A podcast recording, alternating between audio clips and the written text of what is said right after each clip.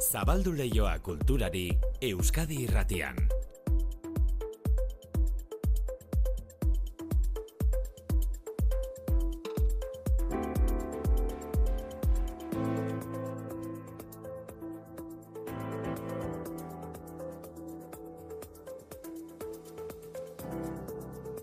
Manotxe sortu arratsaldean berriz ere. Arratsaldeon maite, berriz ere, Irudika, ilustrazioaren nazioarteko topaketa gaur albiste, baina horretaz gain urte hurren bat ere gogoratuko duzu, eh? Bai, hogei urte, hogei urte biribil bete dituelako gaur iruñeko baluartek. Bi zenbaki azpimarratu daitezke baluarteri buruz urteotan 6,7 milioi bisitari izan dituztela kongresu jauregiak eta auditorioak eta zazpi mila ekitali baino gehiago antolatu dituztela bertan. Euskal Herratiko artxiboan begiratu dugu eta topatu dugu bitxikeria bat. 2008 garren urtean, baluartek amar urte bete zituen garaian Euskal Kantaldia antolatu zuten baluarten eta besteak beste Xaber Euskitzek eta Maia Zubiriak abestu zuten kantaldi hartan. Eta aurretik hemen izan ziren biak Euskadi Irratian kantaldian egitekoa zutenaren aurrerapena egin ziguten.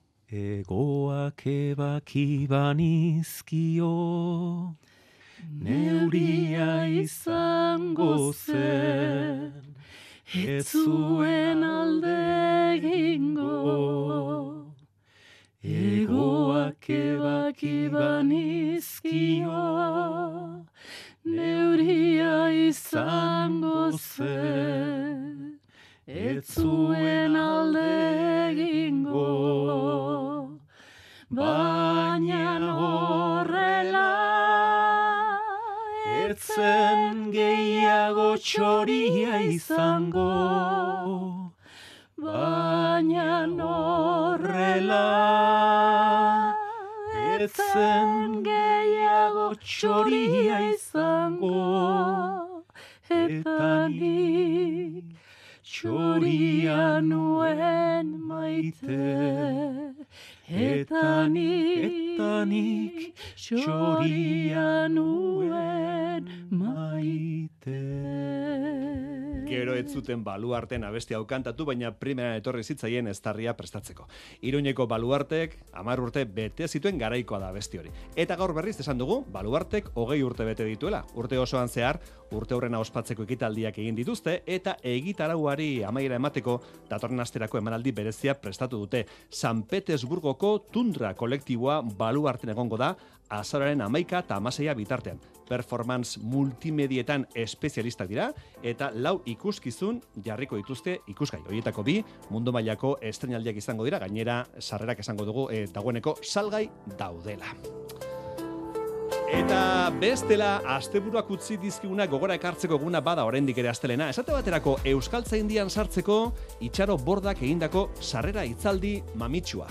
Ez naiz Euskararen jabe senditzen. Euskara eman zidaten, galdu eta berreskuratu nuen. Eta bide hori egin banuen etzen niretzat atxikitzeko, baizik eta partekatzeko. Eskuzabal linguistikoa izateko. Borda gainera gogoan izan zuen aurreko mendean dena zigorra eta bekatu zen garaian emakume sortzaileek eta idazlek egindako lana. Liburu berrien uztan, Juan Luis Zabalak lehendik landua du ipuin gintza eta berriz heldu dio esparru horri dimisioa jarri dio izenburu bere azken ipuin liburuari.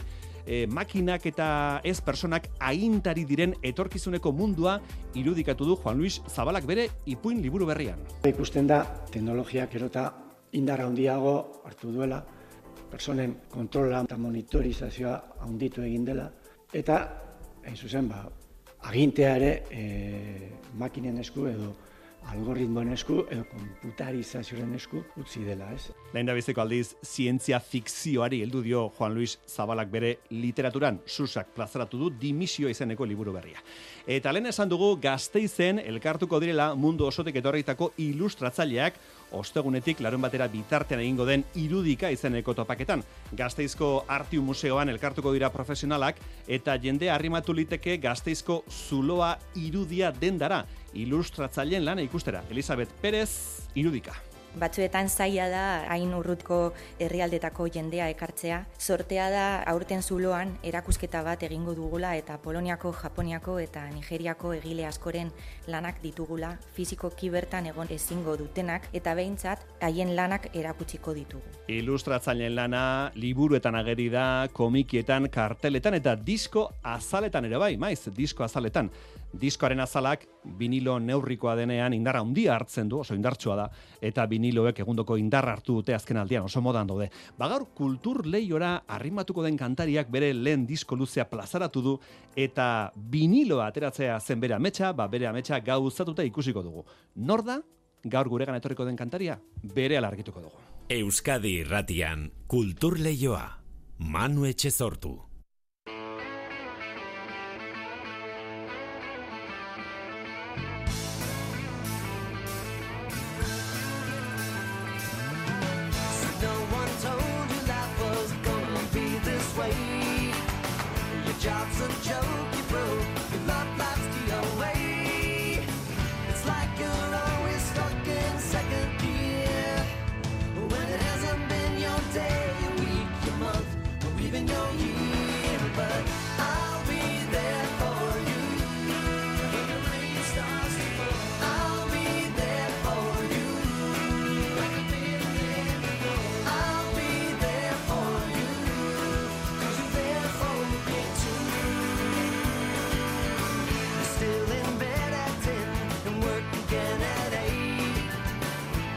8. E, enegarriz ari gara entzuten e, abesti hau eta gustora gainera e, The Rembrandts taldearen abestia da estatu batetako Friends telesailaren sintonia zena.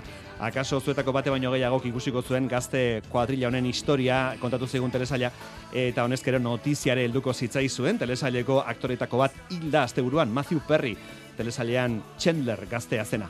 Friends telesaileko musika gaur kultur leionen abia da. Aste honetan, aste azkena jai denez, ez da baipasa saioko telesailen solasaldirik izango, baina imaginatzen dugu datorren astean, omenaldi egingo diotela Matthew Perry izenari.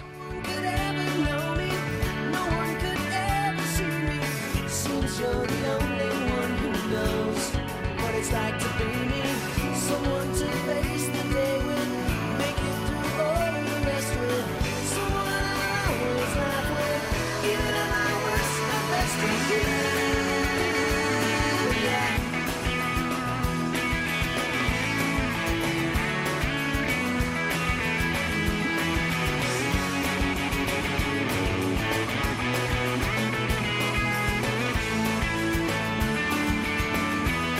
Rembrandts taldearen musika Matthew Perry zena gogoratzeko. E, guregan etorri da, guregan arrimatu da, Sara Zozaia. Sara, zer moduz, ongi etorri Euskadi Ratira, zer moduz zaude? Kaixo, sondo. E, badakizu, olentzero etortzekoa denean, aurrek zenbatzen dute zenbat gau eta zenbat egun falta diren. Zu ere horrela jarrita zaude? Egunak eta gauak zenbatzen edo? Ba, egia esan, bai, e, eta gaur jaso dut ja dei garrantzitsu bat ez, e, vinilo fabrikatik, eta, eta bueno, aste honetan ja izango dut eskuartean, osake oso pozik. Zu nahiko zenuke viniloa prest edukitzea, egin justu, lehendabiziko kontzerturako. Kafe antzokian ostegunean, ezta? Hori da, e, egia da, viniloarekin goazela ja prozesu hasi genuen maiatzan, Bai. baina denbora pila bat ematen du bai diseinua guztiz itxi, em, gero fabrikan baita ere, pues, Mhm. dana egia esan durangoko azokarako denak batera behar dute, eta orduan lan, lankarga handia dago, ez? Orduan, bai. Irakurri dizut entrevistaren batean bazela zure ideia romantikoa viniloa edukitzea. Ez? Vinilo bat ateratzea, ukitu litekena, ez? Gorde litekena etxean. Bai, gainera egia da, e, diskoa CD-a bai egin dudala, baina Mhm. orain konturatzen naiz ez dudala, adibidez, e, tramankulurik pues, CD bat entzuteko, ez? Orduan, Irakurgailua ja ez dauzkagu, ez dauzkagu CD Ez. irakurgailuak ere. ez, eta Eta- kotxen ez dara. Ja, eta Ez. tokadiskoa badukazu. O, Eh, Bai, hori bai. Orduan, baita horregatik nik etxean beti, pues, vinilo pilo bat izan ditut, eta, karo, nire vinilo bat izatea, pues, da pixkat, e, hori helburu bat nuena, ze iruditzen zait bai dela zeo ze sendoagoa, ez, Mm. eta eta gainera gustatzen zait hori e, musika oso poliki e, kontsumitzea, eta viniloak ba, aukera hori ematen du. ematen du. Baduka arazo bat, eta da, e, aldea bukatzen denean, buelta eman bartzaiola, Bai. beraz, sofatik altxa behar duzu, baina, bueno, tira, ez da beste inoko problema ere, ez? Eta, bueno, hautsa edo pixkat pilatzen bada Kendu behar zaio, hori da, hori da, bai. Bueno, Sara Zozaiak bere lehendabiziko diskoa, atera du, disko luzea, viniloa, CD-a, eta esan dugun bezala gero itzengo dugu lasaiago, lehendabiziko orkezpena egingo du ostegunean e, Bilboko kafe antzokian. Eta galdetuko diogu nola da zen prestakuntzak eta bar. Diskoaren azalean e, ikusi zaitugu zu e, eskila batera, eskilara batera igota, eskilara dago belardi batean jarria eta atzean lainopean mendiak ikusten dira eta zu igota zauden eskilara hori dago lore zapainduta. Hori agertzen da diskoaren azalean, ezta? Sara? Hori da, Mhm. bai, arrigurik egindako argazkia, eta pixka bat englobatzen du diskoren kontzeptua, nara, nara kontzeptua eh, asmatu dudana, guztiz, eta eta da pixkat representatzen du nola denbora pasatzen den enean, ba, arantzak dituzten loreak pilatzen doaz gure bizitzan, ez? Eta, eta hori ikasketa pila bat, eta horrek nola, ba, Mm. toki batetik bestera eramaten gaituen. Ez dago la rosarik arantzarik gabe esaten zuen kanta batek, ez? Bai. Garri batean. Bueno, e, diskoen azalak, liburuen azalak, komikiak, kartelak egiten dituzte ilustratzaileek.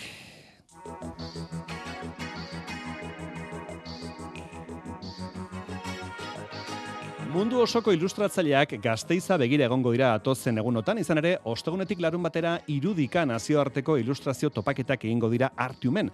Eta talentu handiko hainbat ilustratzaile argitaletxe eta sektoreko profesionalek bat egingo dute bertan. E, Mundu osotik etorriko dira, Polonia, Nigeria edo Japoniatik esate baterako. Euskal ilustratzaileen presentziare nabarmena izango da, bederatzi izango dira guztira. Berri emaile gazteiztik, oier narbaiza. Ostegunetik larun batera bitartean ilustrazioaren alorrean ari diren profesionalen topaleku bihurtuko da gazteiz. Irudika nazioarteko ilustrazio topaketan parte hartzeko eundamar lagunek eman dute izena eta beste berrogeita bost gonbidatu bertaratuko dira. Ilustratzaile profesionalak argitaletxeak eta mundu osoko eragileak artiumen izango dira hiru egunez irudigileek haien sormenak elkarri erakusteko eta egungo erronkak partekatzeko aukera izango dute. Mahai inguru, itzordu profesional eta tailerretan izango dira. Aurten sektore paraleloei eskainitako jardunaldia bitxiak sortu eta marraztu tailerrarekin hasiko da. Maria Laspiur eta Andres Gallardoren eskutik, marrazki gintzan animazioan, modan edo ekologian interesa duten horientzat antolatu dute sektore paraleloen jardunaldia, Elisabet Pérez, irudika jaialdiaren zuzendaria. Edizio honetako hiru tailerrak birziklapenera eta material organikoen zorkuntzara bideratu ditugu gure lana lantzeko. Biomaterialak, bitxiak, gastronomia eta animazioa izango dira sektore paraleloetan landuko ditugun gaiak eta mundo editorialaren azalearen diseinua eh, bezalako gaiak ekarriko ditugu. Ilustratzaileek eta argitaletxeek elkarlanean editatutako lanei buruzko hitzaldiak antolatu dituzte, tartean liburuaren makineria guztiari buruzkoa. E, Gratxagoti liburu saltzailea, editorea eta Junior Poetry Magazine jaialdiaren zuzendaria eta AC Traductoreseko presidentea, zigaleko zuzendaria, gonbidatu ditugu liburuaren engranajei buruz hitz egiteko. Horrez gain hitzaldi eta elkarrizketa profesionalak ere izango dira ilustratzaileek argitaletxeekin edo profesionalekin batera egoteko aukera izango dute. Haien portfolioa hobetzeko, zalantzak argitzeko edo lan akordioak egiteko. Berreunda berrogeita malau itzordu profesional lotuta daude. Irudika topaketaren nobedadetako bat erakusketa izango da, artiumetik kanpo amaik artistaren ilustrazioak ikusi izango ditu jendeak. Batzuetan zaila da hain urrutko herrialdetako jendea ekartzea. Sortea da aurten zuloan erakusketa bat egingo dugula eta Poloniako, Japoniako eta Nigeriako egile askoren lanak ditugula, fizikoki bertan egon ezingo dutenak eta behintzat haien lanak erakutsiko ditugu. Besteak beste Iwona Esmieleuska Poloniarraren, Diana Ejaita Nigeriarraren eta Yoshiko Jada Japoniarraren ilustrazioak erakutsiko dituzte. Ilustratzaileen topaketa beraz, e, ostaunetik larun batera bitartean gazteizen egingo dituztenak. Eta liburuen uztan, esan dizuegu lehen, e, liburu berria plazaratu duela Juan Luis Zabala idazleak dimisioa jarri dio izenburu gisa liburu berriari. Lehendabiziko aldiz, zientzia fikzioan murgildu da Juan Luis Zabala eta amabost ipuinen bidez, irakurlea etorkizuneko mundu batean kokatzen du non biztanlek dimisio eman duten eta munduaren gidaritza makinen eta adimen artifizialaren eskoetan geratu den. Mailu Odriozola. AGK, agintaritza global komputerizatuaren esku gelditu da mundua. Gizakiak ez dira gai munduak dituen arazoei aurre egiteko eta adimen artifizialari eman diote mundua gidatzeko volantea. Irudikatzen dudan mundua da, mundu bat non badakigun volantea zeinen eskuetan dagoen. Hori da, liburu honetan agertzen den utopia, ez? Mundu bat ulergarriagoa dena, argiagoa dena planteamenduetan, eta alde hortatik utopikoa, ze gainera, e, bueno, makina hauei e, txertatu dizkiete, bueno, ez bakarrik mendebaldeko, baizik baita Afrikako eta ekialdeko izaskuiden aldeko desideratum guztiak, Etorkizun hurbilan kokatzen du irakurlea zabalak, itxura batera utopikoa den egoera batean, baina diktadura ere bada, eta gizakia kasu honetan, makinen menpe bizi da. Modu sinesgarrian idatzi nahi izan du eta ipuinak erabili ditu horretarako, amabost ipuin dira liburua osatzen dutenak, hainbat formatutakoak, eta hor bat egiten dute androideak, Bowiren itzalak edota Euskal Herri independenteak. Berezia, zabalak egin duen jausia kasu honetan orain arte erakutsi duen intimismoa utzi eta ausartu da zientzia fikzioa idaztera. Zientzia fikzioa idaztea neurri batean erronka bat izan da niretzako. Ni beti nahiko idazle intimista izan naiz, beti oso gauza personalei buruz idatzi den, nire biografiarekin eta nire unerko bizitzarekin oso lotutakoak. Orduan, ies egiteko intimismo horretatik eta pertsonalismo horretatik edo, pentsatzen ma, zientzia fikzioa ingo dut, eta horrela, urrunduko naiz nire buruaren gandik, eta bestera bateko literatura egingo dut. Bueno, ez daki lortu dudan. Eta batek daki, adimen artifizialarekin ere, jolasean aritu da. Dimisio aurkeztu dut, baina ez dut dimititu, jarrituko dut idazten. Eta pentsatu dut, urrengo pauso logikoa zen izango litzateke. Ba, segura asko, txat GPT-ren laguntza idazte aurrengo liburua. Eta egia esan proba egin dut, baina ez da, nik aurkitu dan txat GPT-a nahiko ez dut esango ergela, baina neko motza tokatu zait, ez da, ez dit bat ere lagundu, eta segura asko urrengo liburuaren neuk idatziko dut. Dimisioa, Juan Luis Zabalaren lan berria, Susa argitaletxearen eskutik. Juan Luis Zabalaren liburuak e, etorkizunera eramango gaitu, aldiz, urrengo kronikak eramango gaitu iraganera. Izan ere, Bilboko zine areto desberdinen arkitekturaren historiari errepaso sakon ematen dio Bilboko ondare aretoaren erakusketa berriak. Zinemarako arkitekturak Bilbon izena du, Euskal Herriko arkitektuen elkargoaren bizkaiko ordezkaritzak ekoitzitako erakusketa honek. Eunda amabost historiari errepaso ematen zaio, panel, maketa, dokumentazio eta irudien bitartez. Urtarriaren hogeita zazpidarte ikusgai izango da Bizkaiko foru aldundiaren ondare erakusketa aretoan, iraganeko zine aretu buruzko erakusketa. Juarro Martiarena. Zinetuen arkitekturaren ondarea ia guztiz desagertuta dago Bilbon. Hamarkada askotan sekulako garrantzia izan zuen irian adin eta klase guztietako herritarrak eta hiriko auzo guztiak biltzen zituelako. Mila zortzeron da masei garren urtean hasi eta 2000 eta maikara arte luzatzen den EPA aztertzen du erakusketak. Bernardo García de la Torre komisariak dio, areto hauen urrezko aroa mila bederatzeron da berrogeita mar eta mila bederatzeron da irurogeita bosgarren urtean artekoa izan zela. Epe horretan berrogei aretotik gora eraiki zituztela eta estaduan etzegoela hiritarreko besaulki kopuru edo zinereto portzentaia handiagorik zuen hiririk. Aipatutako mende pasatxoko epean ehun aretotik gorakoen historiari errepaso egiten dio erakusketak. Begoña de Ibarra Bizkaiko kultura zuzendaria. Informazio panel, irudi eta maketen bidez Bilbon zinerako baliatutako leku ezagunenak ezagutu al izango doguz. Bera askotako tokiak izaten ziran alde batetik antzokiak, parrokiaretoak edo ikastetxeak be bai. Esan bezala, ondare hori ia guztiz desagertuta dago, baina oraindik bi areto hori bai, eraberrituta geratzen dira. La sala BBK era un cine, el cine Gran Vía. Y el Café Antxokia era el Salón San Vicente. Zinemarako arkitekturak Bilbon, Euskal Herriko arkitektuen elkargoaren bizkaiko ordezkaritzak ekoitzitako erakusketa, urtarrilaren hogeita zazpirarte ikusgai izango da bizkaiko foru aldundiaren ondare erakusketa aretoan. Sentitu da bakarrik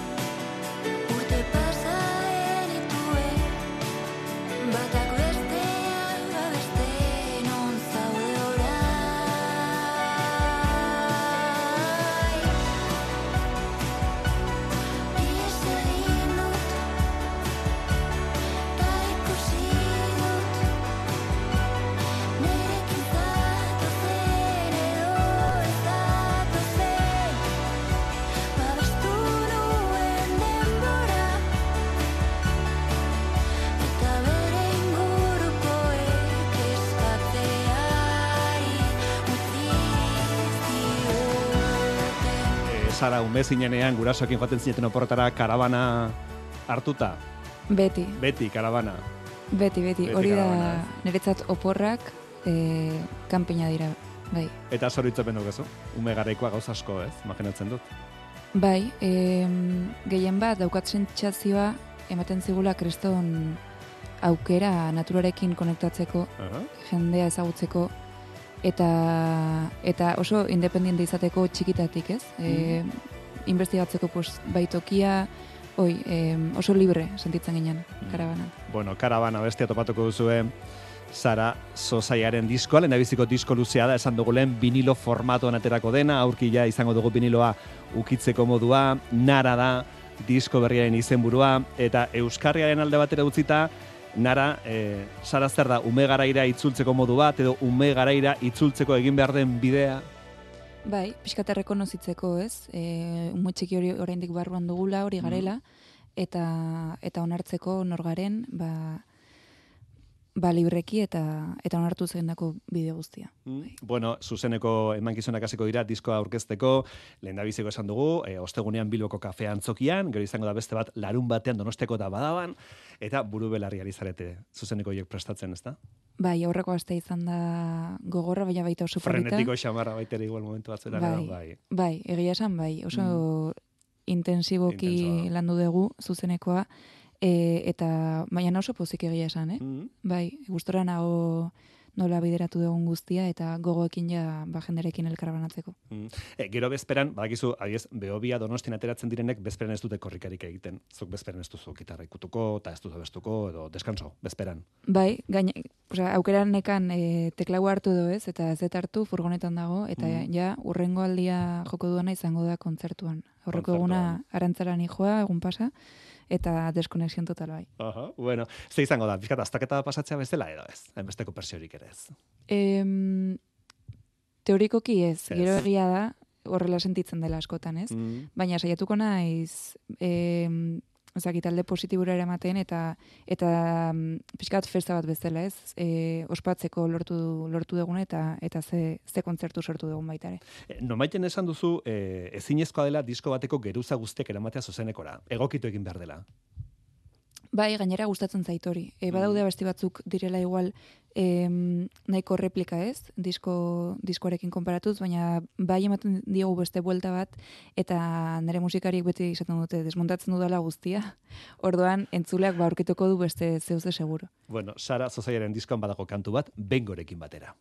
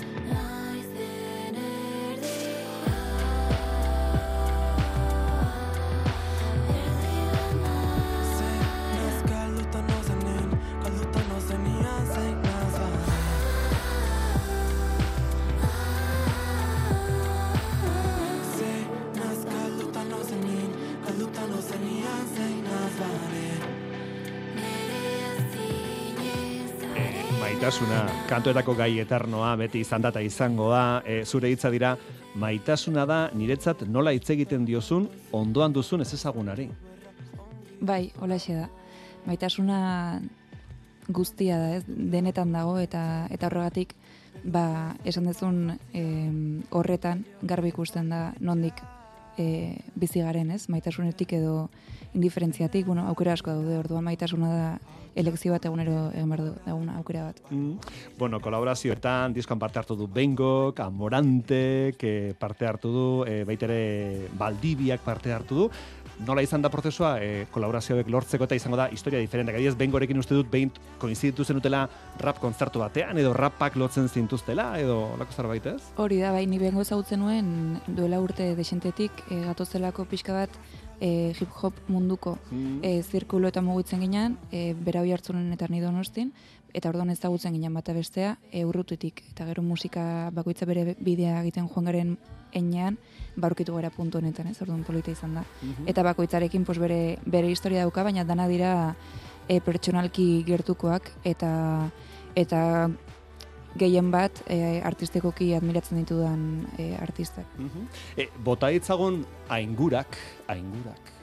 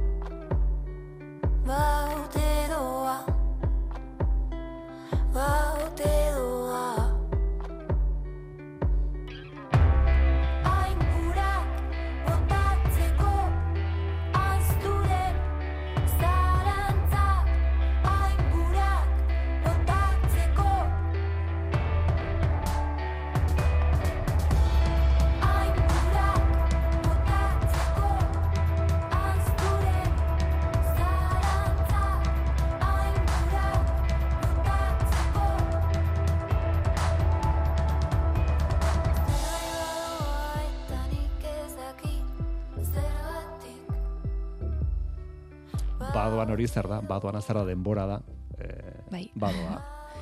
Eta denbora badoan ez aingurak zer egin behar dira bota, eta lehen gari baten esaten zen bizitza asentatu egin bertzela. Zu gaztea zara ez dakit norbaitek esan dizun bizitzaia asentatu egin behar duzula, edo ja hori zer da, oso iraganeko espresioa esan moldea, edo... Mm, nik uste e, hori dagoela oso gure barnean, eh? Mm. barneratuta dago eta uste dut e, da zeo ze gizarteak transmititzen dizula nahi Da, gabe, ez? familia bat osatu, etxe bat erosi, da. ez, kreditu bat eskatu, ez. Hori da. E, horretaz gaude inguratuta, orduan Mm. interesgarria da hori baita kuestionatzea, ez? Mm. Entrevista laburra bukatuko dugu uda bestia entzunez.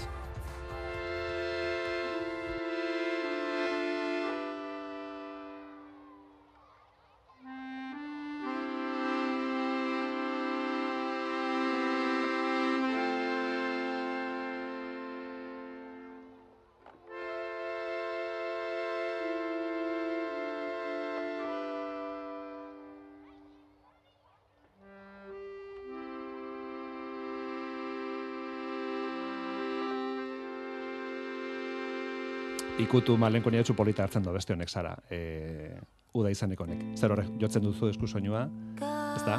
Izan da. eskusoinuarekin pakiak egiteko modu bat. Bai, iraganera bueltatu, ba, musikan dena eman didan horri, e, ba, opore txiki bat egiteko, ez? Eta berriro, bai, onartzeko. Sara Zozaia, lehendabiziko lan luzea, lehendabiziko viniloa aurki kalean, eta diskoaren aurkezpen zuzenekoa, esan dugu, ostegunen azaroak bi Bilboko kafe antzokian, larun batean azaroak lau donostiako eta badaban, horiek izango dira lehendabiziko bi mugarriak, Sara, eta gero etorriko dira kontzertuak abenduaren batean Lazkaoko arerian, abenduaren amalauan gaztizko jimilazen, eta etorriko dira beste batzuk ere. Sara Zozaia, eskarrik asko sorteon, Mi esker zuri. beste bat arte. Aio? Gero arte.